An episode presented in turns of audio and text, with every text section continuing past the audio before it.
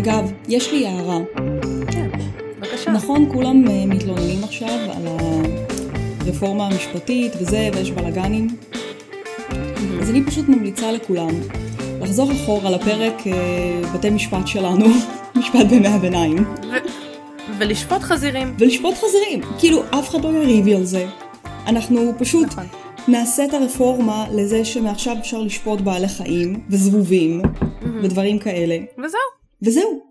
פתרנו את הבעיה. כולם מרוצים. כן, אני חושבת שמצאתי את הפתרון הכי טוב לדבר הזה, אה, ועל הדרך אני משיגה לנו גם האזנות, אז כאילו למה לא? אני חושבת שאת כל שני וחמישי תהיי בבית משפט, כי את תתבעי את הג'וק החדש שנכנס לך הביתה. לא, אני אהרוג, אם אני הוא ישרוד אותו. כדי לספר. או, או שהוא, או שהוא יתבע אותך. או קוניה וצ'ארלי. יהרגו אותו. אה, הם, אה, הם יפצעו אותו קשה, ואז הוא יתבע אותך בבית משפט על אה, פיצויים ונכות. לא, לא, לא. מותר. מותר לתבוע רק בעלי חיים. בעלי חיים לא יכולים לתבוע אותך בחזרה. הבנתי. זה החוק שאני החלטתי לבד. לה- זה כי את גזענית כלפי בעלי לא חיים. תגידי לי. אוקיי, אני רק אומרת. אני רק אומרת. אני רק אומרת שאני לא אגיד לך. פרק הראשון שלנו ביחד, כן, הפרק... לקראת ל- שנת- כן, ל-2023. 2023. Um, אני ככה תוך כדי מחכה שהנציגה של וולט תענה לי, זה כזה מרכזניקי ומתנשא. אמ, קצת, אה, קצת, כן. אין אין לי פה וולט בפריפריה. אין לי גם משלוחים נורמליים. כאילו, אם אני רוצה אה, אוכל, אני צריכה ללכת ולהביא אותו לבד. כמו עיקרה. נורא ואיום. נו, את גם צריכה ללכת לבאר להביא מים? לא, יש לי משאבות בבניין. זה- לא, תענוג. הייתה פה הפסקת חשמל איזה Mhm. כמה שעות. נפל החשמל בכל השכונה. והמשאבות הרי עובדות על חשמל. אז נכון. העירייה עברה וחילקה מים. כי היו בניינים שהגנרטורים כן. שלהם לא עבדו, אז המשאבות לא... לא היה להם מים. אחרת איך יהיה לך מים? זו- בעיה מאוד כן. לא, אבל זה יפה שהעירייה דאגה לזה.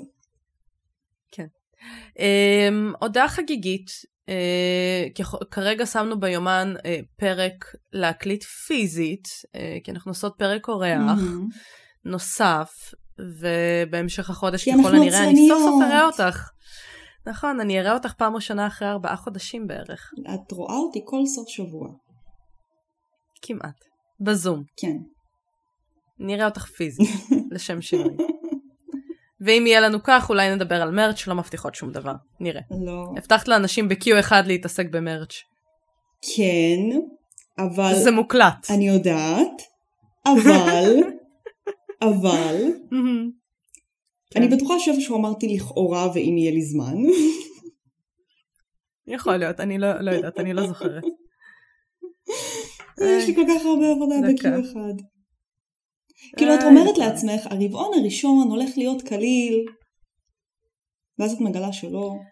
זה לא, זה ממש לא. לא. אז זה פרק שלך היום. פרק שלי היום, אמ, והוא מתקשר בעקיפין לוולט. זה מאוד מצחיק, אוקיי. זה מאוד מצחיק. לא, תכ... לא תכננתי, לא תכננתי. אז נכון, התחלנו את הפרק כזה עם, עם הפרק רצח עם בחסות סוניה, שאתם בחרתם, אנחנו לא אשמות, אנחנו מסירות אחריות מכל. דבר שקשור לזה. אבל um, חשבתי לעצמי ככה שגם השנה לא עשינו שום פרק שקשור כזה לשנה החדשה, וכאילו דיברנו שנה שעברה על, על חג המולד, ושנה לפני זה על הקונספט של שנה חדשה, אבל כאילו לא עשינו שום דבר שקשור ל-New Year's. אז ככה לפני uh, שבועיים, שלוש, אנא ערף, מתי שעשינו סקר uh, בקבוצה, על כזה איזה פרק של סוניה אתם רוצים שהיא תעשה, מתוך הנושאים שהיא נתנה לנו. בטעות שכחתי לסגור את האופציה של להוסיף נושא חד... כאילו להוסיף עוד נושאים, בפעם הראשונה שפרסמתי אותו. מהמם. וככה, וככה כפיר הצליח אה, להיכנס בצורה תחמנית לנושאים, למה אני לא ולהוסיף מופתעת? נושא משלו. למה אני לא מופתעת? אני רוצה להגיד שאני מופתעת, אבל כאילו, ברור, אבל לא, ברור. אבל לא. אבל ההצעה שהוא נתן הסתדרה לי בול לפרק הזה. לפרק שאיכשהו מתקשר לשנה חדשה. ולמה? כי כל פעם כשמגיעה שנה חדשה, מה אנשים אומרים? New Year Resolutions למיניהן. אוקיי. השנה אני ארד במשקל. השנה אני אתחיל לאכול בריא. השנה אני אלך לחדר כושר. מי אומר נכון? את זה? מי שונא את עצמו עד כדי כך? לא אנשים כמוך שנראים כאילו הם חולים בשחפת, לא. אנשים נורמליים שהם מאותגרים שואה. קלורית. תראי, אני, את תגדירי את עצמך איך שאת רוצה, זה שלך. אני יודעת, את לא תגידי לי. אבל, אבל, אבל אנשים מאותגרים קלורית כמוני, נוטים להגיד את זה לפעמים. אז בעצם היום אנחנו נדבר על ההיסטוריה של הדיאטה והתזונה. כאילו בעיקר דיאטה, של תרבות ה-diet culture, מה שנקרא. אוקיי. עכשיו, עכשיו, מהמם. אנחנו כן נציין, כן, אנחנו כן, כן. נציין בפרק כל מיני אה, שיטות שפעם היו משתמשים בהם, ועדיין מדברים על, על חלקן בכל הנושא של הדיאטה. יש לציין שאנחנו לא תזונאיות, לא צריך לקחת שום הצעה סלש המלצה ממה שאנחנו אומרות פה, בטח לא דברים שהיו עושים בפעם. כן, בואו ניקח עצות רפואיות מהאנשים של הפעם. ותזונה זה כאילו סוג של עצה לא. רפואית, בואו לא. לא. וגם, אה, אני יודעת שהנושא הזה של משקל ותזונה יכול להיות כאילו טריגר עבור, עבור אנשים מסוימים. אני מניחה שעצם זה שכתוב דיאטה בכותרת של הפרק כבר נותן איזושהי אינדיקציה, אבל אנחנו כן נדבר פה על אה, כל ה-diet culture, דברים שקשורים למשקל, עלייה, ירידה, אה, הפרעות אכילה למיניהן, אז מצחיק שאפילו כל מי הנושא, שזה יכול להיות... מצחיק שאפילו את הנושא הזה הצליחו להפוך לנושא פוליטי. אז אנחנו לא ננסה, לפחות אני, ננסה להישאר כמה ש... אנחנו מנסות כן. לשמור על הליין של הפודקאסט הזה לא פוליטי, כי אנחנו פודקאסט היסטורי, אתם רוצים מהמם. להקשיב לפודקאסט פוליטי? יש הרבה כאלה אחרים. נכון, רוב הדברים שאני אתייחס אליהם, אם לא כולם, זה בפעם, אה, חלק משמעותי גם במאה ה-19 המאה הכי שווה, טיפה תחילת שנות ה-20. יש עוד חלק שלא נכנסתי אליו בתחקיר שמדבר על המאה ה-20 עצמה. אה, אם תרצו אפשר לעשות על זה איזה פרק המשך, אבל כרגע זה כזה בעיקר בפעם. ושוב, כל מי שהנושא הזה יכול להיות עבור טריגר, הפעלת שיקול דעת שלכם, מקסימום פרק הבא, לא רוצות להעליב אף אחד או לפגוע באף אחד, אבל למה לא? בואי נדבר על זה. אני רוצה לפגוע בכולם. אה, את כולם אני. מעליבה. במידה שווה. כן, ואז כולם יבטלו אותי, תארי לך איזה מיוחד זה. לא רק צד אחד או כמה צדדים מבטלים אותי, כולם. תראי, עשו את זה לאמיר חצרוני, ואני לא חושבת שהוא נהנה מזה כמו שאת חושבת. אני רק אומרת. בכל מקרה, אנחנו מדברים, מדברות פה על הכל בהומור, לא לקחת שום דבר באופן אישי או בצורה פוגענית, זאת לא המטרה שלנו. אחרי ה disclaimer, בואי נתחיל לדבר דוגרי. אז um, כדי להבין את המקורות של תרבות הדיאטה, צריך קודם כל uh, לקבוע מה זה תרבות הדיאטה, מהמם. כאילו מה זה המונח הזה. אז אנחנו יכולות להסתכל על זה ככאילו סוג של תפיסה של אמונות חברתיות, לפיהן להיות אה, רזה שווה ללהיות בריא. אה, כאילו לעיתים קרובות מדברים על, התר... על תרבות הדיאטה גם על מבנה גוף נורא מסוים, שנחשב לאיזשהו אידיאל אה, בקרב החברה. Mhm. בדרך כלל מדובר על סגנון יחסית רזה, יותר, אנחנו נשתמש בזה, במונח הזה כמה פעמים, לא מצורה, אה, שוב, אני מנסה להיות אה, פוליטית ב, ב, בהגדרה הזאת, אבל הרבה אנשים מגדירים את זה חולני, הצורת כאילו נראות הזאת. אוקיי. כמו שאני זוכרת שדיברנו גם על הפרק ערפדים וכאלה, את אהבת להגדיר את עצמך ככזה סטייל חולה שחפת של הפעם? מה לעשות, ככה מתייחסים אליי. אני הייתי מגיעה למקומות ושואלים אותי, את אוכלת? הכל בסדר? את בריאה? ואני כזה, אני פשוט נראית ככה. ככה אני ככה נראית. נולדתי. כן, כאילו מאז שאני קטנה, זה פשוט ככה. מה לעשות? כן. לא לק- אני בטוחה שאף אחד לא מקנא. בכל מקרה. אז התפיסה הזאת של תרבות הדיאטה אה, דוגלת באמת בירידה במשקל כדרך להיות יותר בריא. כתוצאה מכך אה, זה מדכא את אלה שפחות עומדים בסטנדרט של אידיאל היופי הזה, אה, ומעודדים לאכול סוגי מזונות מסוימים אל מול דיכוי מזונות אחרים בהתאם. Um, כדי לדבר בעצם על כל האבולוציה של הדיאט קולצ'ר צריך להבין את המקורות שלה אז קודם כל המונח דיאטה מתייחס לכמות האוכל והשתייה הכוללת שנצרכת על ידי אדם. זאת אומרת לא מדובר פה על איזשהו גירעון קלורי אלא פשוט לכמה אוכל ושתייה שה, שהבן אדם אוכל זה, זה היה פעם דיאטה. רק בחלק הראשון של המאה ה-20 המונח הזה התחיל לקבל משמעות של צריכת מזון מוגבלת במטרה לרדת במשקל או לשנות את המבנה הגופני. Um, לפני בעצם העידן של השימור והקירור של המזונות המודרניים, כמו שאנחנו מכירים אותם היום, mm-hmm. אנשים היו אוכלים רק את, את האוכל המקומי שהיה בעונה וזמין להם, כאילו ציידים לקטים, זה מה שהיה, היו אוכלים את זה כן, מהקרקע. מה שיש באזור. אה, כן, אה, בגלל זה הרבה חומרי מזון ו- ותזונה של אנשים הייתה מושפעת בצורה מן הסתם סיבתית, בהתאם למקום שהם היו גרים בו בעולם. Mm-hmm. בגלל זה אה, אגב, אה, אוכל שהוא יותר מאזורים קרים, אז הוא פחות מתובל, ויש בו פחות טעמים כן. מאשר נגיד אוכל באזורים חמים יותר, נגיד לעומת אוכל מזרחי מול אוכל אשכנזי למשל. אממ, או אוכל הודי מול אוכל אירופאי. כן. כן. אמ, אז באמת, אנשים היו חיים כאילו off the land, אני לא חושבת שהאדם הקדמון אי פעם יותר מדי התייחס למה הוא אוכל, הוא פשוט אכל כדי לשרוד. כן, כן, כן, זה פחות ב vibe. לא. ויחד עם בעצם התחבורה המודרנית והפתרונות של שימור המזון, אנשים הפסיקו לאכול רק כדי לשרוד, והעולם נהיה הרבה יותר מלא באפשרויות, מה שהוביל אנשים לשים גם יותר דגש על מה הם צורכים. אז בין המקורות הראשונים, כן, אז בין המקורות הראשונים של uh, תפיסת הלהיות בכושר סלש להיות בריא, הם ביוון העתיקה. טם טם טם, לא מופתעת. כן, זה לא, כן, זה לא צריך להיות סופר מפתיע עבורנו, כי אנחנו יודעים שהם היו מאוד חזקים בכל מה שקשור לכושר ובריאות. Mm-hmm. הם האמינו שגוף בריא שווה לנפש בריאה. זה היה ובערום, המקום שבו... ובעירום, הכי חשוב בעירום. ובעירום. זה היה המקום שבו אה, התחילה האולימפיאדה המודרנית, אה, דיברנו על זה בפרק אולימפיאדות, תשלימו פערים. אה, כושר היה באמת חלק מאוד גדול, גדול מהתרבות שלהם, אבל הגוף האידיאלי של היוונים לא התבסס על המבנה החזותי של האדם, אלא על היכולות הפיזיות שלו בעיקר. והאידיאל שלהם היה כאילו כן גוף אולי יותר שמנמן, mm-hmm. אבל יותר שרירי, מאשר כזה אידיאל של כזה להיות קטנטן. במידות שלך. הגיוני. זה כאילו אתה יכול להיות, כן, אתה יכול להיות עם נפח, אתה יכול להיות עם אחוזי שומן, אבל כאילו אתה צריך שיש לך מסת שריר מתחת. הם היו מקדמים אכילה מתונה, ויסות של צריכת מזון כדי להגיע לאיזושהי תחושת רוגע. אמ, זה היה גם סמל, בעצם אכילה מתונה הייתה סמל לשליטה עצמית גבוהה, אה, שזה היה אחת המעלות הכי גבוהות ביוון העתיקה. אה, לא כאילו to overeat. תיגרגרו. היוונים עסקו, בדיוק. אמ, אנשים עשירים עם הרבה זמן פנוי היו מבלים שמונה שעות ביום באימונים באולם התעמלות כלשהו, כמו שאמרת, ערומים בדרך כלל. הם עשו תחרויות יופי לנשים גם. כן, הם היו מאוד חזקים בכל הנושא הזה.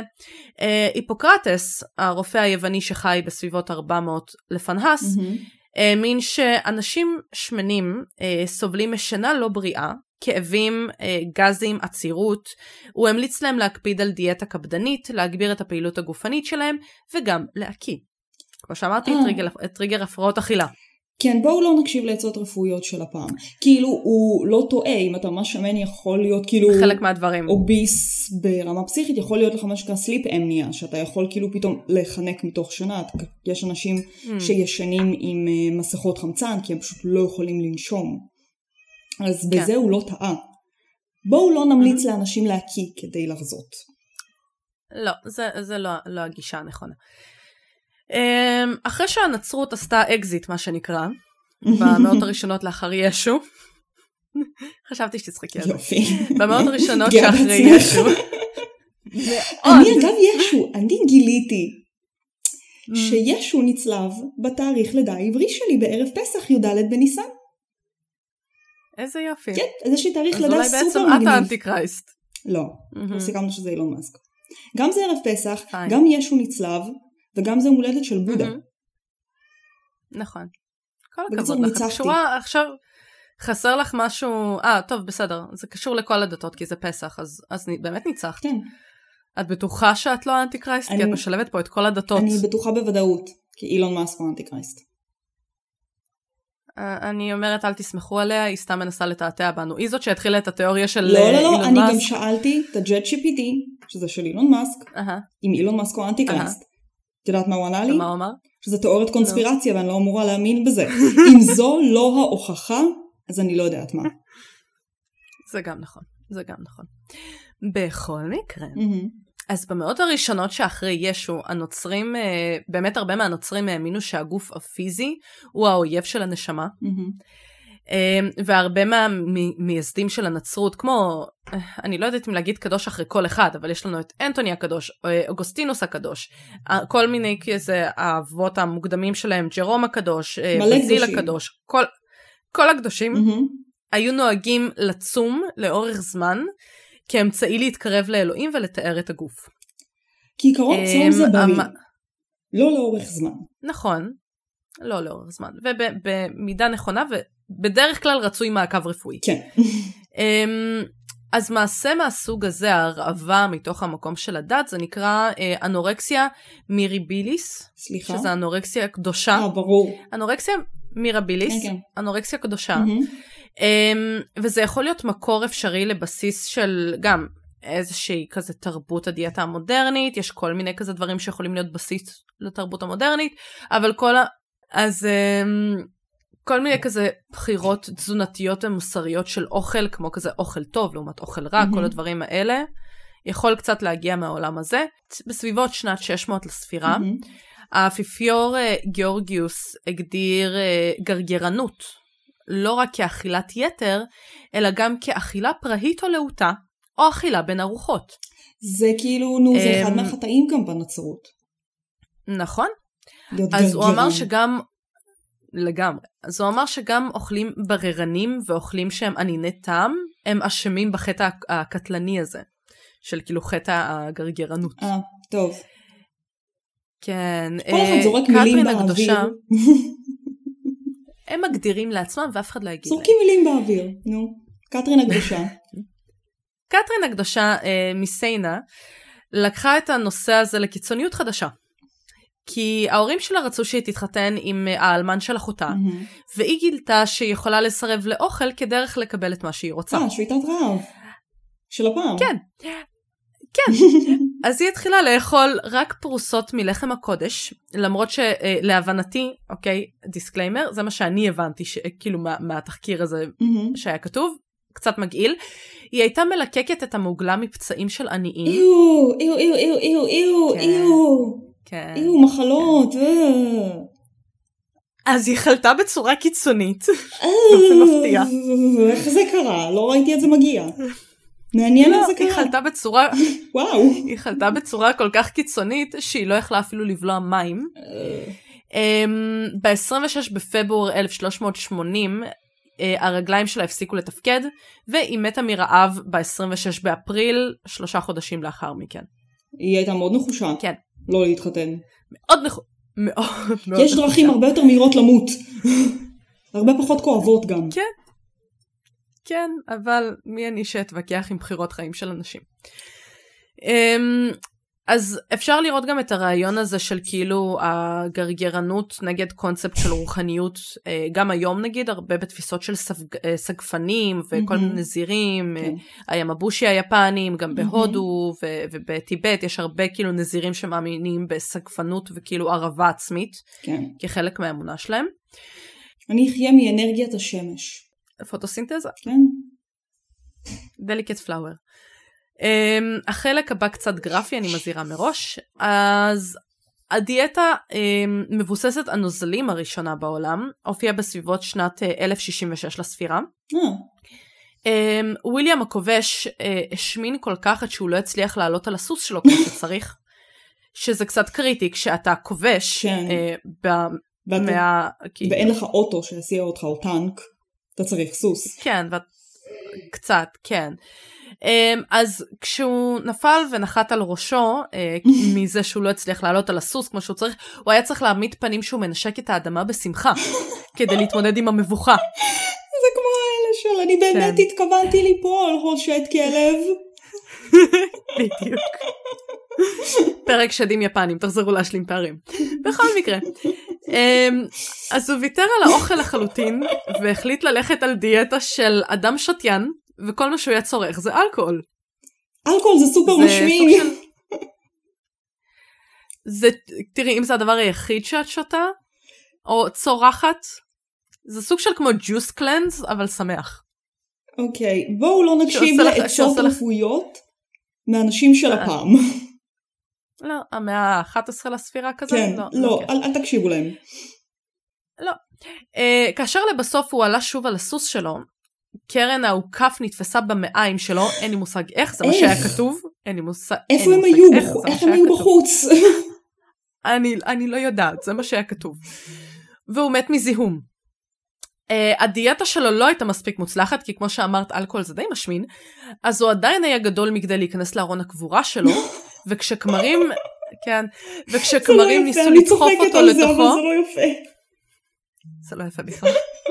כשכמרים ניסו לדחוף אותו לתוך ארון הקבורה שלו, המעיים שלו התפרצ... התפוצצו. אני צוחקת על זה. זה לא יפה, זה לא יפה. זה כמו, זה מזכיר לי את הבדיחה הזאת של אסי וגורי. אה, אימא שלך כל כך שמנה שכשהיא תמות יהיה צריך לקבור אותה בנגלות. אני זוכרת, ש- אני זוכרת שכילדה אני לא הבנתי מה זה אומר, ואז שגדלתי הבנתי. הבנתי מה זה נגלות. שמנמנה, כן. שמנמנה, את עושה צלע לשכונה. בדיוק. עכשיו, למרות המהפכה התרבותית שסחפה את העולם במאה ה-16, רעיון ההשמנה והשחיתות המשיך להיות מאוד פופולרי בקרב החברה של אותה התק- התקופה, וגרגרנות עדיין נחשבה כחטא. כן, כי כמובן, כולם נוצרים וזה אחד מהחטאים של הנצרות. כי זאת האופנה ארתור. אז uh, למעשה האציל הוונציאני לואיג'י קורנרו פרסם את ספר הדיאטה. הראשון. כל הכבוד. איטלקי. אפילו איטלקי. מהמם. לבד. כן. אז uh, הוא פרסם את uh, ספר הדיאטה הראשון, um, Discourses on the Sober Life, The Art of Living Long, או בקצרה, אומנות החיים הארוכים. אוקיי. Um, הספר הודפס בשנת 1558. תתחילו מלעשות חיסון. הוא... אה, הוא... כן, הוא הודפס ב-1558, הוא זכה לשבחים רבים באותה תקופה, ואפשר למצוא עותקים שלו עד היום. ל- לכל מי שמעוניין, כן. Um, קורנרו התחיל בדיאטה קפדנית ומגבילה מאוד החל משנות ה-30 לחייו, לאחר שקודם לכן הוא התמסר לחיים של עודף ונהנתנות. מהמם. Um, דווח שהוא אכל רק 100 גרם מזון ביום, במטרה להגיע לאריכות חיים מקסימלית. זה לא עובד ככה. Mm, חכי. בספר הוא המליץ לקוראים להגביל את עצמם ל-12 עוז של מזון, שזה בערך שווה ערך ל-340 גרם מזון ביום, ול-14 עוז של יין, שזה שווה ערך לקצת יותר מ-400 מל ביום. בן אדם אמ, צריך, אם אני לא טועה, איזה מהמם. אלפיים קלוריות ביום, פלוס מינוס. משהו כזה. בהתאם לגובה, למשקל, למטאבוליזם, כאילו בסביבות יש- ה-2200 זה בדרך כלל מה 2200 שאת... כאילו זה מה שממליצים לסטנדרט. איך את אם מקבלת, את שומרת... מה את אוכלת ב-300 גרם, שאת מקבלת את הכמות קלוריות הזאת, אה. כדי שתהיה לך מספיק אנרגיה לזוז.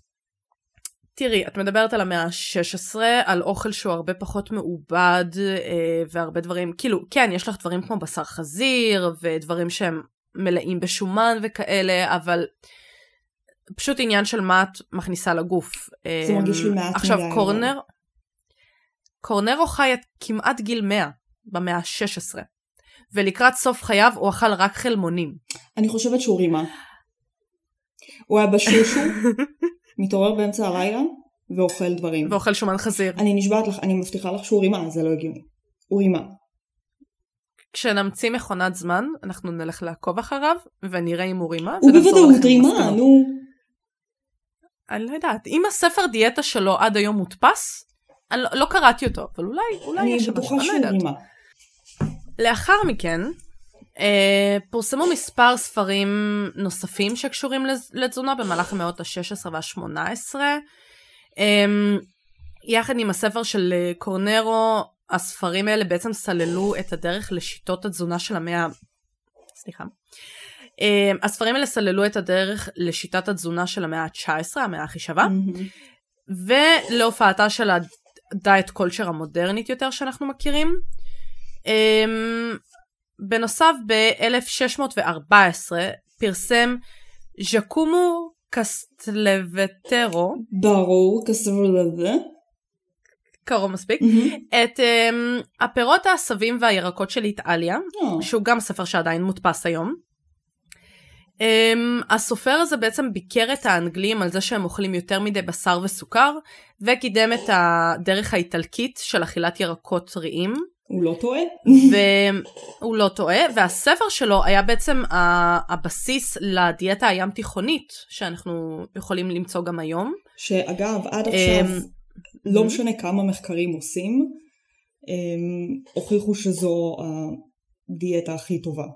כאילו הכי בריאה והכי אה, שמביאה לך מאוזנת מאוזנת שמביאה לך הכי הרבה את יודעת כל מה שאת צריכה בין אם כאילו קלוריות פחמימות טובות חלבונים כל, כל הדברים האלה. כן כל אבות המזון. כן. Um, בשנת 1660 התחיל הרעב הגדול של אירופה, mm-hmm. אנשים אכלו מזון שהוא מדכא רעב, כמו תפוחי אדמה, דיברנו על זה בפרק תפוחי אדמה, mm-hmm. שזה מצחיק, אנשים לא נוטים להקשיב, אני חושבת, לפרק הזה באותה מידה, כי זה כזה, מה, פרק על תפוחי אדמה? תתפלאו, יש שם דברים נורא מעניינים. כן, כאילו, אמ, אנשים מוותרים על פרקים שאני כזה, אני לפעמים רואה בהאזנות, וכזה, מה, אבל זה פרק ממש טוב, תקשיבו. אז כזה. העיקר לפרק פרמנטיקה, סבבה. זה הפרק הכי מוצלח שלנו, אנחנו יודעים מה אתם אוהבים. אז uh, ספר הדיאטה השני שהיה כאילו בין היותר גדולים וה, והפופולריים הוא השיטה הטבעית לריפוי מחלות הגוף מאת דוקטור ג'ורג' צ'ן בשנת 1730. Mm-hmm. הדוקטור היה uh, מאוד מאותגר קלורית לטענת uh, מקורות. Okay. אז, אז הוא עשה דיאטה של חלב וירקות כדי לרדת במשקל, אבל ברגע שהוא חזר לאכול מזונות רגילים, הוא החזיר את כל המשקל בחזרה, כמו שאנחנו הרבה פעמים מכירים עם דיאטה, כשאתה עושה משהו נורא קיצוני, כשאתה חוזר לאכול רגיל, אתה עולה את זה כן, בחזרה. כן, ברור, בגלל זה דיאטות כסח לא עובדות. צריך משהו שהוא נכון. עקבית איתו. נכון. אז בהמשך הוא הפך לצמחוני לשארית חייו, וכתב שמחלות העצבים של האדם מגיעות מבעלי חיים כלואים, ואני לא יכול לראות הבדל בין אכילה של בשר אדם לבין אכילה של בעלי חיים. בקיצור, הוא היה צמחוני אמ, ראשון? בגדול כן, הוא זה שדי הטביע את הגישה הצמחונית, okay. אוקיי. ויש כאלה שעדיין מאמינים בדרך הזאת שלו עד ימינו. אה, הוא זה שטבע את הדרך. אני אשאר עם הבייקון שלי. בתחילת... כל אחת והעדפות שלו. בתחילת המאה ה-17, אה, תומאס שורץ כתב את הסיבות וההשפעות של אה, הבשריות, קורפולנס, uh, okay. שבו, הוא הצ... כן, שבו הוא הציג את התיאוריה שלו של לגור ליד ביצות זה משמין. מה? אמ, מה הקשר? כן. אל תשאלי שאלות קשות. ולכן הדרך להרזות היא לעבור למדבר. כי אין שם אוכל? עכשיו, אני לא יודעת, אבל בתור אחת שגרה במזרח התיכון, אני יכולה להגיד שהתיאוריה הזאת לא עובדת, אבל בסדר. תעברי לנגב. אבל בסדר. תבדקי. יכול להיות אם. אולי אם אני אעבור לנגב אני ארזה, אני לא יודעת. תבדקי. הכל יכול להיות. Um, הרעיון של סוגי גוף אידיאליים, סוג של, mm-hmm. um, עלה באמצע המאה ה-19 יותר. Uh, היופי הפך להיות מאוד תלוי בוויזואליות של הגוף, והאידיאל עבור גברים ונשים היה כזה דמות יחסית דקיקה, כמו שאמרנו צורה יחסית uh, חולנית. Um, היה סביב זה המון רומנטיזציה. כמובן, ברור. אפשר, אפשר לראות את זה גם לדעתי מהתפיסה של ערפדים וכל העולם הזה. כן, אני חושבת שדיברנו כאילו... על זה בפרק של הערפדים שאנשים היו, נראה לי זה בפרק הערפדים, שאנשים היו מדביקים את עצמם בשחפת כדי להשיג את הלוק הזה. כן, כן. אז um, החדשות הרעות עבור אנשים שהיו סובלים מעודף משקל באותה תקופה זה שהבגדים הפכו להרבה יותר אה, מותאמים ופיטד לגוף של שני המינים. Mm-hmm. אז uh, השמאלות של הנשים התחילו לדרוש בעצם מכוחים שידגישו את uh, צורת המותן uh, מ-1850 עד 1920 בערך. גברים לבשו גרביונים או מכנסיים uh, צמודים כזה עם ג'קטים צמודים עד סוף המאה ה-19 בערך. ובגדים מותאמים לגזרה פלוס גזרה דקה כאידיאל יופי, הפכו את אלה שהיו מלאים יותר מהסטנדרט, שוב לסיבה ללעג, והיו שכינו אותם לא מוסריים. מה נהדר. כן. ספר אחד משנת 1881 אפילו המליץ לממשלות לעצור ולכלוא אנשים שמנים. יופי. כן. ובין 1850 ל-1880 אה, אנשים היו הולכים למוזיאון לונדון כדי לצחוק על שני טונות של שומן גולמי שהוצג שם. for display. אני מנסה להבין מה מצחיק בגוש שומן שמוצג סתם. אני לא יודעת. אני לא רואה את זה כמשהו מצחיק, אני גם לא רואה את זה כאומנות, אין לי מושג מה זה עושה במוזיאון, אבל... תראי, הייתה יצירה... מי אני שאתווכח עם הייתה אנשים? הייתה יצירה ממש מפורסמת שמישהו שם במוזיאון, אני לא זוכרת איך קוראים לאומן, אסלה הפוכה. פשוט אסלה הפוכה, נכון. הוא שם אותה במוזיאון. אנשים התלהבו. אל תשאלי שאלות קשות. אומנות זה... כן, אני אקח את הארגז זה- חול של אה, צ'ארלי, אני אהפוך אותו, ואגיד מיצג. אומנית. ממש. אמ, עכשיו הבגדים והאידיאל כאילו יופי וה- והבגדים הפיטד לגזרה של המאה ה-19 הם גם הפכו היו לכל כך עושים נפוצים. איזשהו... היו מנסים ליצור, דיברנו על זה בפרק מחוכים, שהם היו מנסים ליצור silhouette מהמם. מסוים עם הבגדים. זה לא רק שאת צריכה להיות נכון. רזה ו fitted וכל הדברים האלה, אלא אמור להיות לך גם silhouette ספציפי, אז הם היו משתמשים ב padding כדי ליצור את הצורה של כן. או כל מיני דברים כאלה, כאילו. זה לא שאת כן. ספציפית היית אמורה להיות סופר רזה, זה היה מעבר לזה, זה היה אמור, את בעזרת הבגדים יצרת מהמם. הסילואט הזה, שהיה מאוד כן. באופנה והיה מאוד פופולרי. אז בעצם אמ, בגלל כל האידיאל הזה אה, הופיע משפיען הדיאטה הראשון. או וואו, קושיית רשת. ה-19. הקושיית רשת של הדיאטה הראשונה במאה או, וואו, ה-19. איזה יופי. אה, כן, לורד ביירון, אה, או, בואי, הוא לא היה רק קושיית רשת בנושא של דיאטה.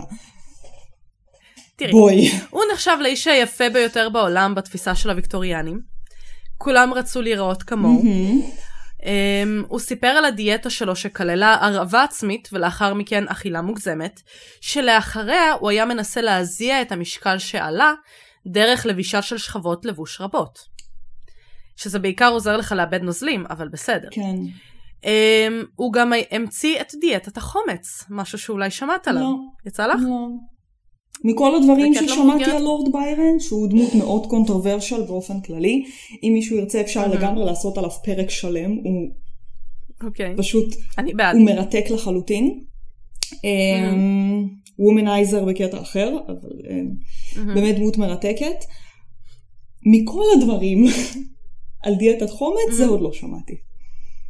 אוקיי. אז um, דיאטת חומץ זה משהו שגם היום uh, את יכולה לשמוע על הרבה אנשים שמנסים לרדת במשקל, זה מהדברים שאומרים להם, גם אני אגב שמעתי על זה וניסיתי את זה לתקופה קצרה, לא יכולתי כנראה להבין את זה. שאני בצד השני של אה, הספקטרום, אני רק שומעת על כל מיני, על איך להשמין, כן. ואני פחות שומעת על איך אנחנו- לעזות. אנחנו מביאות את כל, ה, את כל הריינג', אנחנו מייצגות כל מה שאפשר פה כרגע. אבל בעצם דיאטת חומץ זה סוג של דיאטה שמבוססת על צריכה של כף חומץ תפוחים לפני ארוחות. את כאילו שותה חומץ ואומרים שהחומץ עוזר לפרק שומן. וואלה? זה מה שהיום מדברים מה עליו שאני כדיאטת מכירה חומץ. על חומץ תפוחים, זה שאם Mhm. את צרודה ויש לך ליחה, וזה אגב מאוד Mhm. עוזר, את לוקחת Mhm. כף חומץ תפוחים, מערבבת עם מים ושותה. נגיד Mhm. הייתי מגיעה לשיעורי פיתוח קול והייתי צרודה, Mhm. הייתי שותה את זה לפני השיעור אצל אה, עתליה. מסודרת, אולי בגלל זה את כזאת רזה. בגלל שהיית עושה את זה כל פעם לפני פיתוח קול. פעם לא. בשבוע. בכל מקרה, מצאנו עוד שימוש. במקרה של... מעולה. אנחנו באנו עם תרופות סבתא היום. אל תנסו את זה בבית, מה שנקרא. במקרה של לורד ביירון, הוא היה שותה חומץ עם מים באופן קבוע ואוכל תפוחי אדמה ספוגים בחומץ. דיאטת החומץ שלו הפכה כל כך פופולרית, שיש תיעודים של נשים במאה ה-19 שמתו כתוצאה משתייה של חצי ליטר חומץ בניסיון להרזות. איו, איו, איו, איו, איו, איו. כמו שאמרתי, אל תנסו את זה בבית. אל תיקחו עצות רפואה מהאנשים של הפעם בבקשה. לא, אפילו לא טיפה. Um, הדימוי השברירי והדקיק הזה של התקופה הוויקטוריאנית זכה גם לפופולריות על ידי הקיסרית האוסטרית אליזבת אמילי וויטלסבך. המכונה סיסי. כן, דיבר... באיזה דיברנו פרק? לדעתי באנש... אנשי הצורה השני? אנשי מלוכה חלק, חלק ב' נראה לי. כן. כן. אז היא מאוד, אה, כאילו כל הסיפור של הטראגי והיא מאוד סבלה מאנורקסיה. אז כן, תכף אנחנו ניגע בזה. Um, אני, אני פשוט שמתי לב שאנחנו עושות פה בפרק הזה המון רפרנסים. את רואה איזה יופי? כל הפרקים שלנו מתנקזים לכדי דבר אחד. כן, נו, זה foreshadowing לפרק הזה. לגמרי. אז uh, סיסי עבדה כל היום בעצם כדי לשמור על מבנה גוף נורא דקיק מהמם. ושברירי, היא עשתה טיולים נורא ארוכים, היא רכבה על סוסים, היא הייתה מתעמלת, היא עשתה כזה uh, אקרובטיקה, היא הייתה מרהיבה את עצמה וככל הנראה גם הייתה בולמית, uh, במטרה לשמור על משקלה. כן. Um, לא נספר את כל הסיפור חיים שלה, כמו שאמרנו, זה טרגי, אנשי אצולה חלק ב'. במאה ה-19 uh, קיבלנו גם את ספר הדיאטה דלת הפחמימות הראשונה, הראשון, אוקיי. uh, שזה היה סוג של כזה, וגם הם כתבו את uh, יומן הדיאטה הראשון והמחקר המדעי הראשון על חילוף חומרים. משהו. בשנת 1800, כן. בשנת 1825, אה, דיאטת דלת, הפחמימות הראשונה תפסה, כמו שאמרתי, הספר אה, נקרא הפיזיולוגיה של טעם, פיזיו... הפיזיולוגיה של טעם או מדיטציות על גסטרונומיה טרנסדנטלית. ברור, בטח, כן. טרנסדנטלית. מהמם. אה, כן, של אה, ברי, ברילט אה, סוורין, ומה שהוא טען בספר הזה זה שהשמנת יתר היא לא מחלה, אלא תוצר לוואי של אורח חיים לקוי. Uh, בספרו הוא תיעד את הרעיון של הימנעות מלחם, מזונות על בסיס קמח, מזונות מתוקים, עמילנים כמו, כמו נגיד תפוחי אדמה. מהמם. אמ, העצות שהוא נתן הפך לבסיס של דיאטות שאנחנו מכירים היום, כמו אה, הדיאטה הפליאוליטית, מהמם. קטו, כן. אטקינס, איש המערות, כל הדיאטות בעצם שמבוססות על הוצאת פחמימות מהתזונה בצורה כמעט מלאה, והן מתמקדות באכילת בשר, ירקות ושומנים במקום. אוקיי. אמ, כן. בשנת 1830, סילבסטר גרם, שהוא היה הממציא של הגרם קרקרס, um, מידע. חשוב. אם כבר אז. הוא כתב ששומן מזיק לבריאות שלך אה, וגורם לך להיות אה, מושחתת מבחינה מוסרית ומינית. אה, ברור, בטח. כן, כן, כן. אם אני אוכל כן. שומן, אני כן, אהיה כן. מושחתת מבחינה מינית. ברור. אז הוא י- מה ייעץ ההגדרה בעצם... של מושחת אה, מבחינה מינית? כאילו, אני מקבלת שוחד מיני? את לא טהורה ובתולית. כנראה שלא תהיי טהורה ובתולית. אוקיי. אני לא קבעתי את החוקים. אז הוא בעצם, אה, הוא מאוד ייעץ ללמוד אכילה מתונה כעניין של מוסר, הוא הוביל אה, ריטריטים של בריאות, כמו אנשים שכאילו נוסעים רחוק. לאיזשהו ריטריט. כן, כן, כן. נשמע כמו כת. אה, הוא... קצת. הוא הטיף לצמחונות, אה, הוא המליץ להימנע מתה, מקפה, מטבק ומאלכוהול. אני כבר לא אוהבת את הדיאטה הזאת. נכון. הוא הוריד, אה, הוא הוריד פה שלושת רבעי מהתזונה שלך. כן. קפה, טבק ואלכוהול. אני כבר לא מעשנת. כבר שנתיים, אני על בי. אז כאילו, מעדה. מעדה. אז זה לא טבק, זה ניקוטין. הוא לא אמר שום דבר על ניקוטין, אז אנחנו בסדר. כל שאר הדברים אז רק אנחנו לא. חצי מהתזונה שלך. תכלס כן.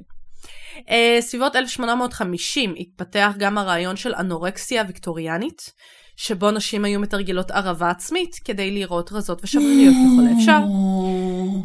כתוצאה מכך, אה, בתקופה הזאת הופקו וקודמו כל מיני סדנאות להמונים על הדיאטות אה, השונות, ספרי ספירת קלוריות, אה, דיאטות דלות פחמימות כאמצעי לניהול המשקל וכו'.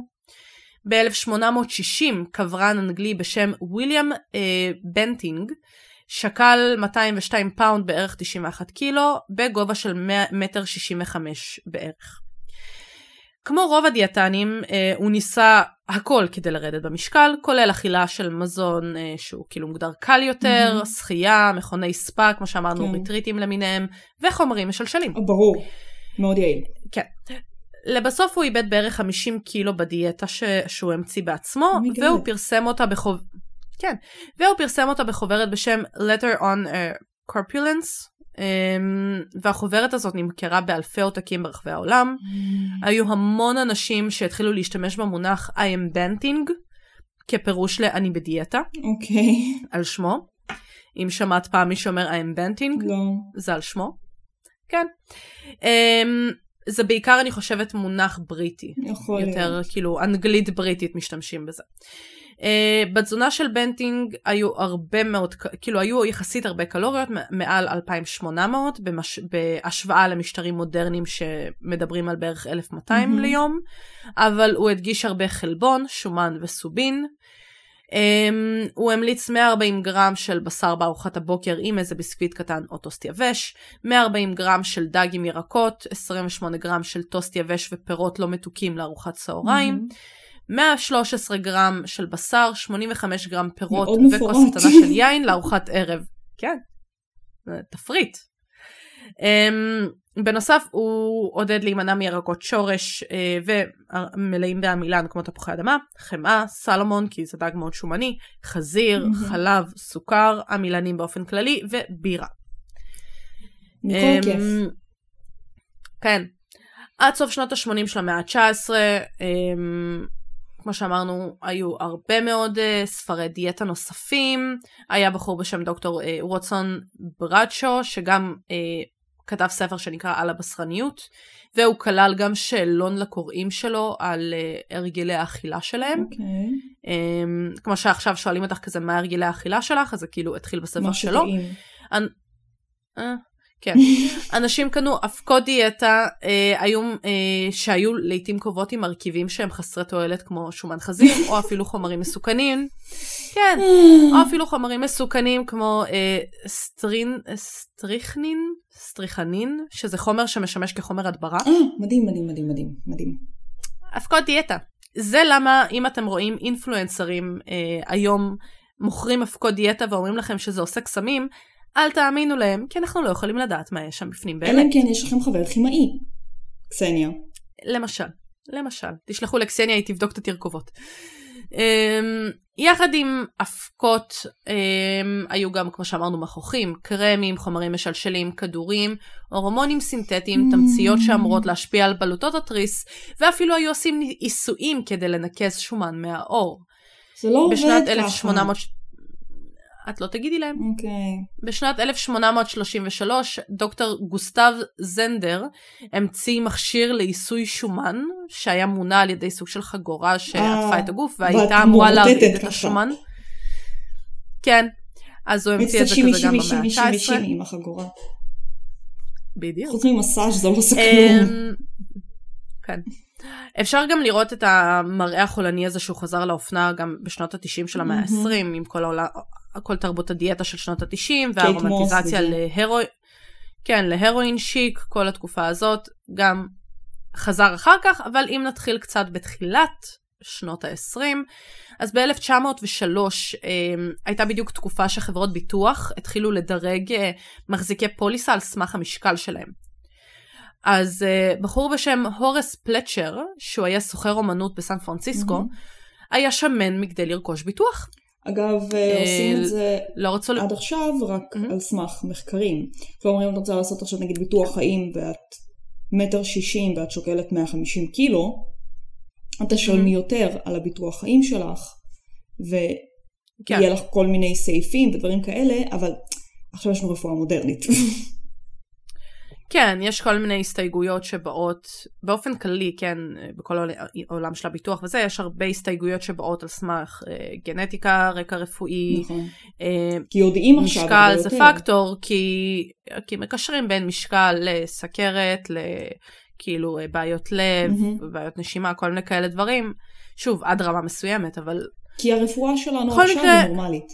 היא לא תשימי על עצמך חגורה, תעשי שימי שימי ותרזי.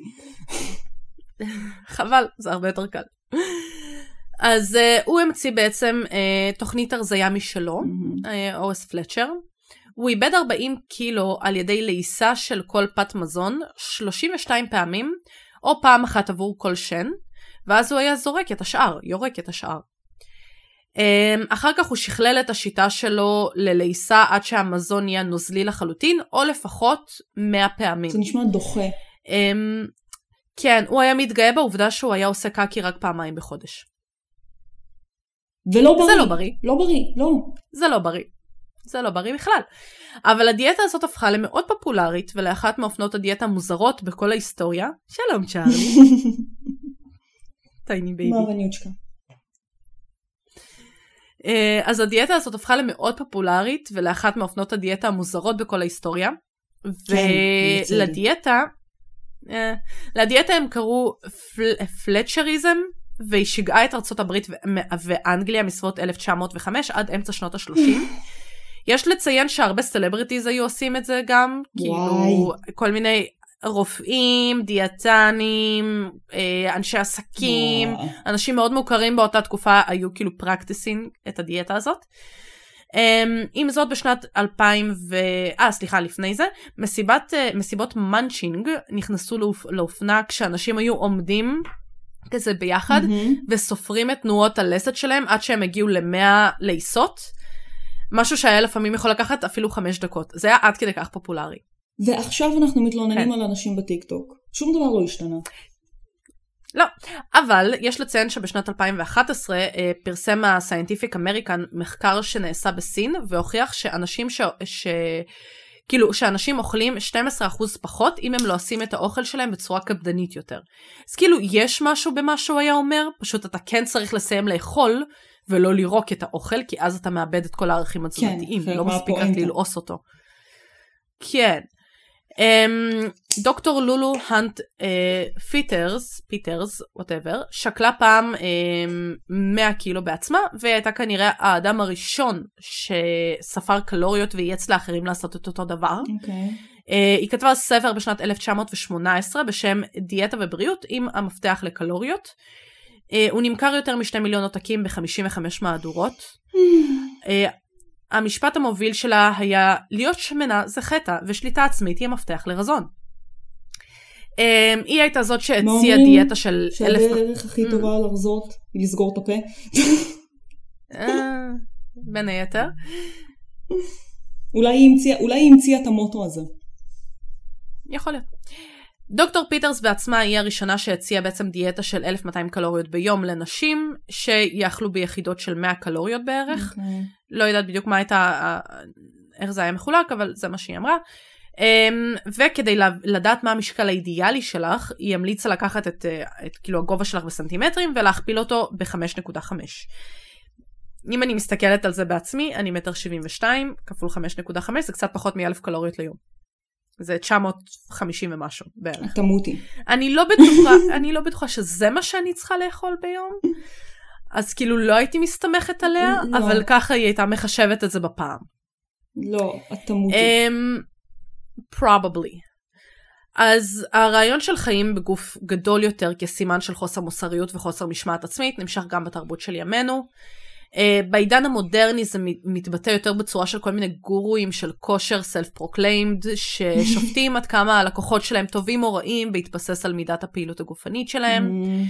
עד כמה הם uh, דופקים בעקביות בדיאטה של כזה עוף, ברוקולי ואורז, מאוד מאוד כזה, את יודעת, כן. דברים מצומצמים. המילה דיאטה איבדה את המשמעות המקורית שלה בתרבות הפופולרית, כמו שאמרנו פעם זה היה מתייחס לכל מה שבן אדם אוכל, היום זה הניסיון לרדת במשקל. עדיין משתמשים בזה, um, כאילו כשאומרים נגיד, נגיד בעברית אנחנו נגיד תזונה ים תיכוני, תפריט ים תיכוני, אבל באנגלית את תגידי כאילו מידיטריאן דיאט. זה לא שאת נכון. נכנסת, מתחילה לאכול תזונה ים תיכונית כדי לרזות, אלא זה הסוג. של המוצרי מזון שאת אוכלת. אורח חיים. כן. Um, עכשיו אנחנו מכירים דיאטה יותר כמילה שמתייחסת לדרכים שונות של הגבלת המזון mm-hmm. שלנו בהרבה פעמים, לפחות גם בעיקר בעברית, בעברית כשאנחנו כן. מתייחסים לדיאטה. Um, הטיפשות של כזה דיאטות האופנה הפופולריות יכולות גם כאילו להזכיר את הדיאטות המסוכנות של פעם ושל היום. Um, mm-hmm. אולי זה לא נראה ככה אבל באמת תרבות המדיה דוחפת כל מיני דיאטות uh, אופנה לחברה בדיוק. שלנו כמו כזה ג'וס קלנזס, mm-hmm. דיאטות נוזליות, כל מיני דברים כאלה. כן. אל תעשו את זה, זה לא בריא, זה מסוכן לגוף. Um, בשנת 2022 um, אני מניחה שרובנו אולי את לא, אבל הרבה אנשים כנראה ניסו, קראו, אה, נכשלו רוב הסיכויים בדיאטות סגנון מרק הכרוב, דיאטת אשכוליות, intermittent fasting, כל הצום לסירוגין, דיאטות יום אחד, אטקינס, דיאטות MIND, כל מיני אה, דיאטות של חיל האוויר הרוסי, כל מיני שימוש, דיאטות גמילה, דיאטות קסמים, קיטו, כל אלה, אה, כל מיני כאילו כן. פרוטוקולים של תזונה לאיזשהו quick fix. Um, כל דיאטות האופנה האלה דורשות איזושהי הגבלה וקיפוח של קבוצת מזון, מזון אחת אל מול אחרות. Uh, זה לא בריא לנו, לא פיזית, לא מנטלית, במיוחד כשזה מפורסם לקהל צעיר יותר ויותר קל להשפעה. Mm-hmm. Um, כשמחפשים לרדת במשקל צריך לעשות את זה בצורה מאוד מאוזנת, מגוונת, עם פעילות אה, גופנית סדירה, אה, יחד עם באמת עזרה של אנשי מקצוע שיודעים להכווין, במיוחד כן. אם זה משהו שהוא כאילו אה, שינוי אורח חיים וירידה מטר, במטרה לרדת בצורה מסיבית אבל בריאה. אמ, אז זה מאוד חשוב, ולא להסתמך על כל מיני דיאטות אה, נס שלא יעבדו. וגם, כאילו, אמ, כל דיאטה זה כאילו מה המטרה שלך, כן? אם המטרה שלך היא עכשיו לעשות בולקינג ולפתח מסת שריר, את לא יכולה להתקיים על 1200 קלוריות ביום, את פשוט, אין לך ממה לבנות את השריר. ברור. כל דיאטה צריכה להתאים כאילו... למה שאת רוצה, וזה חייב להיות משהו שאת יכולה להתמיד בו, כי אחרת אין טעם. אם את לא יכולה להתמיד, מה, מה עשינו בזה? כן, זה, זה שינוי אורח חיים, כן. ושוב, את לא צריכה להגביל את עצמך במזונות שאת צורכת. כל אחד יכול לאכול המבורגר, כל אחד יכול לאכול פיצה, זה פשוט עניין של מידה. כמה לאכול, מתי נכון, probably לא כל יום, ואני אומרת את זה, אני בעצמי חוטאת בזה, כאילו יש לי שבועות שאני יכולה לחיות על ג'אנק פוד במשך שבוע, ואז יש לי שבועות שאני יכולה כמה שבועות רצוף להכין אוכל בבית ולאכול בריא. זה, זה גם לא הכי בריא, כן, אני אומרת בעצמי, אבל זה הכל עניין של איזון, לא צריך כאילו, שום דבר לא צריך להגיד עליו לגמרי לא, אלא אם כן זה אלרגיה או באמת כן. אה, עניין בריאותי. אה, ביום חמישי היינו מטעם הקרוספיט, עשו אצלנו הרצאה עם אה, בחורה שהיא אה, בוגרת כזה מדעי התזונה mm-hmm. ותזונאית וכאלה. אז כמה דברים שהיא ציינה שאני חושבת שיהיה מעניין להגיד. אנשים שמתאמנים צריך לאכול איזושהי כמות מאוזנת של חלבון, זה לא רק עניין של כאילו בולקינס, זה עניין של פשוט להחזיר את מה שהגוף שלך צורך וחומצות אמינה וכאלה. יש שם עוד משהו שהיא אמרה שהיה מעניין. זה איזשהו קטע של שומן mm-hmm. בגוף, שכאילו התאי שומן שלך אה, סוג של גדלים או מקבלים את הצורה שלהם, אה, אה, או מתרבים, מה שנקרא, עד סוף גיל ההתבגרות שלך. Mm-hmm. ואחרי גיל ההתבגרות הם לא מתרבים כמו שהם פשוט גדלים. זאת אומרת, אם את משמינה זה, זה בתוך כאילו התא עצמו כן. כבר של השומן שיש לך כן, כן. בגוף. אז כאילו גם בגלל זה הרבה פעמים אחרי גיל ההתבגרות אם היית נגיד ילד יותר שמנמן יותר קשה לך להגיע לאיזשהו מבנה גוף ספציפי מאוחר יותר בגלל איך שהמבנה גוף שלך התפתח. אז נגיד זה משהו ש, שכן הייתי חושבת במיוחד לאנשים שיש, שיש להם ילדים אמ, שכן משהו שכדאי לחשוב עליו ולעודד גם ילדים לאיזשהו אורח חיים של חוגי שחייה או ריקודים או דברים כאלה שהם מעודדים פעילות גופנית כי בסופו של דבר זה בריא גם להתפתחות הגוף שלהם גם כ teenagers וגם אחר כך. עדיין תזונה כן. זה חשוב לזכור שזה משהו שהוא מאוד פרסונלי ומאוד מותאם. נכון. משהו שיכול לעבוד עליי לא בהכרח יעבוד עלייך ו... נכון. תלכו להתייעץ עם איש מקצוע, אל תסתכלו על איזה טיק טוקר שאמר לכם, אה, הנה אני אוכל אה, רק אה, מלפפונים ובזכות זה הורדתי שני קילו בשבוע, נא כן? כן. אנחנו צריכים לזכור שגם היום, הרבה פעמים בכל האבקות שאנשים קונים, קודם כל צריך להסתכל מה כתוב שם באמת ברכיבים, mm-hmm. אבל צריך לקחת בחשבון שהם לא הכל שם בהכרח יהיה אחד לאחד נכון, צריך לדעת גם מאיזה provider אתה קונה, נכון. מאיזה חברה, כמה החברה הזאת מוכרת. Um, אני חושבת שבין היתר דיברנו קצת על הרבלייף בפרק של ההונאות, mm-hmm. לכאורה. אז אתם מוזמנים גם קצת לשמוע, אבל באמת צריך לדעת מה, מה אתה צורך, איך זה ישפיע על הגוף שלך, ולקחת בחשבון שלא כל חברה שמפרסמת משהו, זה בהחלט כאילו אמין. כן. אני מכירה הרבה הרבה יוטיוברים והרבה כזה יוצאי טראש טבעי אמריקאים אמ, שהם מפרסמים חברה נורא ספציפית של אבקות. שאת כאילו שותה כזה כוס uh, מהאבקה הזאת איזה שלוש פעמים ביום או משהו כזה וזה אמור לעודד ירידה במשקל והאינפלואנסרים האלה שמים לך לפני ואחרי okay. אוקיי. שכאילו בואי אלוהים יודע מתי התמונות האלה צולמו הלפני ואחרי האלה וכמה עריכה יש שם וכאלה. ממש ככה. אל תאמינו לדברים שאנשים מוכרים לכם ביוטיוב, או באינסטגרם, או בטיקטוק. אחד מהמחקרים המעניינים... אפילו שיקול דעת. כן. אחד המחקרים המעניינים שקראתי לפני כמה זמן, שהתעסק בתקופות של איך הסתכלנו כאילו על משקל גוף אצל mm-hmm. אנשים, והם הסתכלו על זה מנקודת מבט אבולוציונית פר סי. אז נגיד בפעם, אמ, תקופת הרנסאנס וכזה היה הרבה יותר יפה נגיד נשים מלאות. לא בהכרח כאילו שמנות אלא... קרבי. אלא קרבי, בדיוק, נשים כאילו מלאות כאלה, סגנון קים קרדשיאן, שיש להם את כל הכימורים וזה, ולא נראות אה, הרואין שיק קייט מור סטייל. ופשוט ההסתכלות על זה הייתה אז שאת כאילו יותר בריאה עם את קרבי, כי התזונה שלך יותר בריאה, היא יותר מגוונת, ואת במעמד יותר גבוה, שאת יכולה להרשות נכון. לעצמך את התזונה הזאת, כלומר מבחינה אבולוציונית את יותר בריאה ואת יכולה, זה ספציפית להתרכז בנשים, אמ, את יותר בריאה ואת יכולה כאילו ללדת ילדים יותר בריאים. Mm. כיום אנחנו מסתכלים על זה הפוך, על המבנה גוף הספורטיבי mm. והרזה וזה mm-hmm. כמשהו שהוא כאילו יותר בריא, ואפילו אם תסתכלי נגיד קים קרדשיאן, היא הבחורה עושה ספורט, mm-hmm. את רואה עליה. ברור. עם כל הניתוחים, את רואה עליה שהיא עושה ספורט. אז אנחנו מסתכלים על זה כמשהו שהוא יותר אה, אידיאל יופי או משהו שאנחנו רוצים להשיג, בדיוק mm-hmm. מאותה סיבה.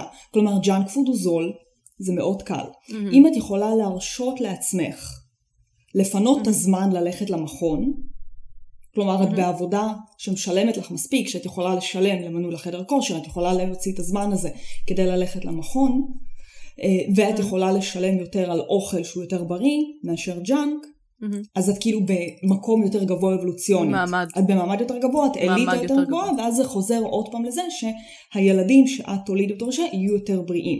כי יש לך יותר את היכולות הסוציו-אקונומיות, וזה דרך מאוד מעניינת להסתכל על זה.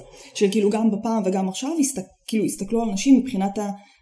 על הבריאות והמבנה גוף שלהם מבחינת יכולת סוציו-אקונומית. זה דרך מאוד מעניינת אה, לקשר בין הדברים. לא יודעת בהכרח אם אני מסכימה, לא, לא יודעת מה, אבל כאילו... כן, אבל זה מעניין.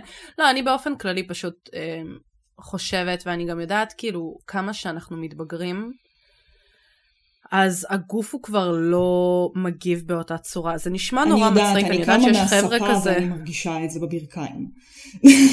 זהו, זה, זה מצחיק, כי כאילו, אני יודעת שיש לנו חבר'ה שהם אה, סביבות גיל ה-20, שמאזינים, חלק שגם פחות, ויש לנו גם יותר מן הסתם, mm-hmm. אבל כאילו, לחבר'ה הצעירים יותר, ממקום של בת 27 ובת 30, שזה לא נשמע מאוד זקן, אבל, אבל זה לא כמו שהיית בת מתחילים... 21-22, את מרגישה את זה מאוד, לא. את מרגישה את ההבדל. החז... החזרה לכושר, אני עכשיו בתור מישהי שהייתי ספורטאית כל הילדות שלי, החזרה לכושר היום הרבה יותר קשה לי ממה שהייתה לי לפני עשר שנים. שחזרתי להתאמן בצבא. הכאבים שפתאום כאילו את עושה תנועה ויש לך דז בברך, משהו שאף פעם לא היה. כן.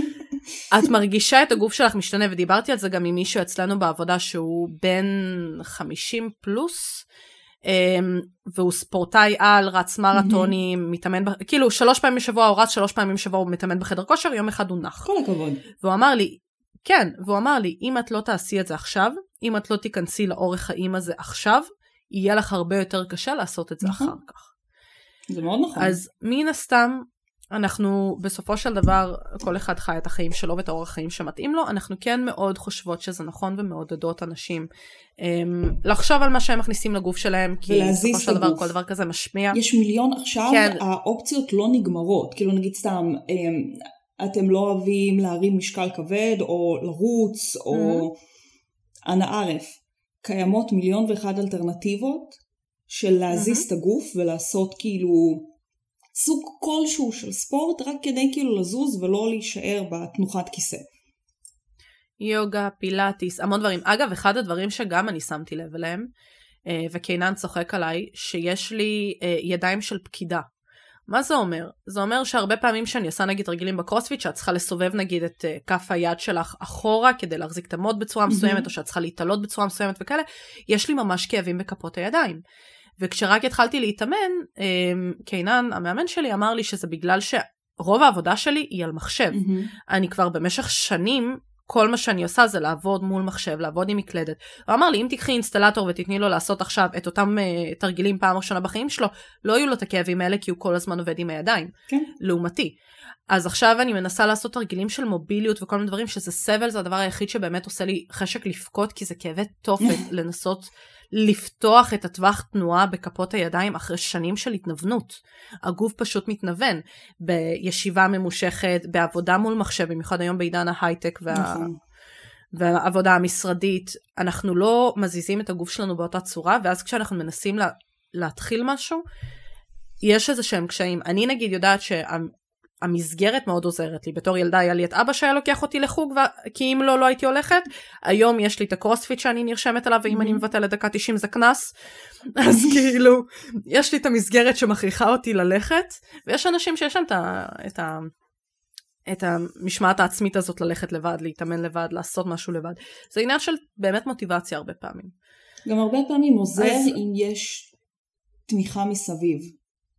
כלומר, ברור. אני יודעת שאני לא אלך לחדר כושר לבד, ואני, בגלל הבעיה בירך, אני חייבת. אני לא אלך לבד, אבל מהמם. יש כאילו את קירי, שאני הולכת איתו, והוא דוחף אותי ואני מאוד שונאת להתאמן, זה אישו אחר אגב, הבעיה שלך בירך, הבעיה שלך בירך זה בגלל נפילה, נכון? הנפילה שהייתה לך? נכון. נו. אז וזה היה בגיל 26-7? לא, שמונה. 28. נפילה בגיל 28 לירך, שעושה לך כאלה כאבים שדורשים ממך עכשיו להתאמן. גם בתור בחורה שהיא כאילו כן. רזה, לפי הסטנדרט, כן? תקשיבי, יש את הדבר הזה שנקרא, אי אפשר לדעת יש איפה זה דבר ייפול כזה עלייך. שנקרא סקיני פט. זה בעצם אנשים שהם מהמם. רזים, אבל מהמם. לא בריאים בשום צורה בגוף. מהמם. כאילו, כלומר, את יכולה לראות הכי רזה, עושים לך בדיקות דם, ואללה ובאללה. וממליצים כן. מאוד, ממליצים מאוד להתאמן, או שאת פתאום רואה אנשים סופר רזים, אבל באזור כאילו חגורת הבטן המון שומן בטני או דברים כאלה. זה שאתה כן. נראה רזה, גם משהו שמאוד חשוב לציין, זה שאתה נראה רזה, לא אומר בהכרח שאתה בריא. שאתה בריא, נכון. אחד הדברים שה, שהתזונאית שהעבירה לנו את? ההרצאה של התזונה בקרוספיט, הילה. Mm. אחד הדברים שהיא אמרה זה ש... שיש דבר כזה שנקרא TOFI, שאתה כאילו thin outside, fat inside, כן, זה סקיני שבעצם פט. האיברים, כן, שכל האיברים הפנימיים שלך, סביבם יש המון שומן, מהמם. כבד שומני, כל הדברים האלה, זה משהו שאתה כאילו לא רואה על הבן אדם, כן. אבל אם תעשה בדיקות, או אם תעשה MRIים וכאלה, אז. תראה את זה. כן, אז שוב, בסופו של דבר אנחנו לא באות אה, להכתיב לאף אחד אורח חיים, אנחנו רק אומרות את דעתנו, כי כן. יש לנו פלטפורמה לעשות את זה, אז למה לא? ואם אתם רוצים אה, באמת להקשיב, אה, יש פודקאסט ממש טוב, אה, שמתעסק בתזונה, נקרא מזון למחשבה, מהמם. של אה, מישהי שאני מכירה שנים, גם היא אגב אה, עושה מהמם. קרוספיט, לבעלה יש מכון של קרוספיט, nice. אה, והם עושים את הפודקאסט הזה ביחד. כאילו היא. ובעלה, אז כאילו נקרא מזון למחשבה, אם בא לכם כזה, לבדוק אותו, מהמם. sounds good. אולי אפילו אני אבדוק אותה. היא אחלה ממש. כן, ודבר אחרון שאני אגיד, אל תרגישו מתוסכלים בתוך התהליך, כי אני קצת מרגישה מתוסכלת. אני יכולה להגיד שאני עושה קרוספיט כבר חמישה חודשים, ואני לא רואה ירידה במשקל עצמו כשאני מסתכלת על המשקל, אבל אני כן רואה את החיטוב בגוף, אני כן רואה את, ה... את השרירים. אה, בוא אני נגיד כן את זה ככה, שריר. שוקל יותר. נכון. ממשקל, אז כאילו אז את נגיד אל- לא תראי ירידה במשקל, את יכולה להישאר בדיוק באותו משקל, Mhm. אבל את מסתכלת במראה ואת נראית שונה לחלוטין. אז אל תהיו מתוסכלים בתוך התהליך, ואני חוטאה בזה בעצמי לפעמים. אמ, ואל תאמינו למשקל בכל דבר שהוא אומר, כי לפעמים הוא משקר. יפ. חשוב. מאוד ממליצים אגב לא לבדוק בהכרח משקל אלא היקפים. נכון. הרבה ממליצים את זה. בהיקפים האמת, האמת שמכל האימונים שעשינו, בהיקפי ידיים קצת גדלתי, אבל זה בגלל השרירים נראה לי, זה הגיוני. אין מה לעשות. כן, איזה סנטימטר. כן, אבל זה לא אומר כלום בסופו של דבר, ולכל אחד יש מבנה גוף שונה. אל תבנו את האידיאל שלכם על סמך גוף של בן אדם אחר. מהמם. כי אתם יכולים להיות בדיוק באותם נתונים, ובדיוק באותו משקל, ובדיוק באותו אחוז שומן, ובדיוק באותו אחוז שריר, ואתם תראו שונה לחלוטין. יפ. אז התהליך הוא שלכם, ו- ותהיו שלמים עם, עם עצמכם ועם, ועם מה שאתם עושים. וזהו, תודה שבאתם לטטרוק שלנו. בגדול. ותלכו לאנשי מקצוע. בבקשה. זו, זו, זו Yes, המסקנה הכי אנחנו- גדולה שלי מכל הדבר הזה, לכו לאנשי מקצוע, אל כאילו כן. תתעסקו בסלף מדיקיישן. ו- ואל תשתו חצי ליטר חומץ. זה מה שלמדנו היום. זה מה שלמדנו היום. זהו, זה מה שהיה לי לספר. אם אתם רוצים, אפשר לדבר גם על, אה, על ההתפתחות של זה בשנות ה-20, יש, יש עוד איזה חלק שלא נכנסתי אליו, אז אם זה מעניין אתכם, let us know. תודה לכפיר שנתן לי את הרעיון לפרק. כן. אה, ונראה לי בגלל שיש לי נושא ועוד לא עשיתי תחקיר לפרק הבא, אז. אה, תכתבו בקבוצה אם בא לכם פרק על הלאום ביירן, אני חושבת שזה. לשמוע אותו. לגמרי. זהו, תהיו חזקים, אל תמותו, אל תשתו, אל תשתו אל חומץ. תשתו חומץ ואל תאמינו לכל דבר שיש בטיקטוק. yes. ביי! ביי.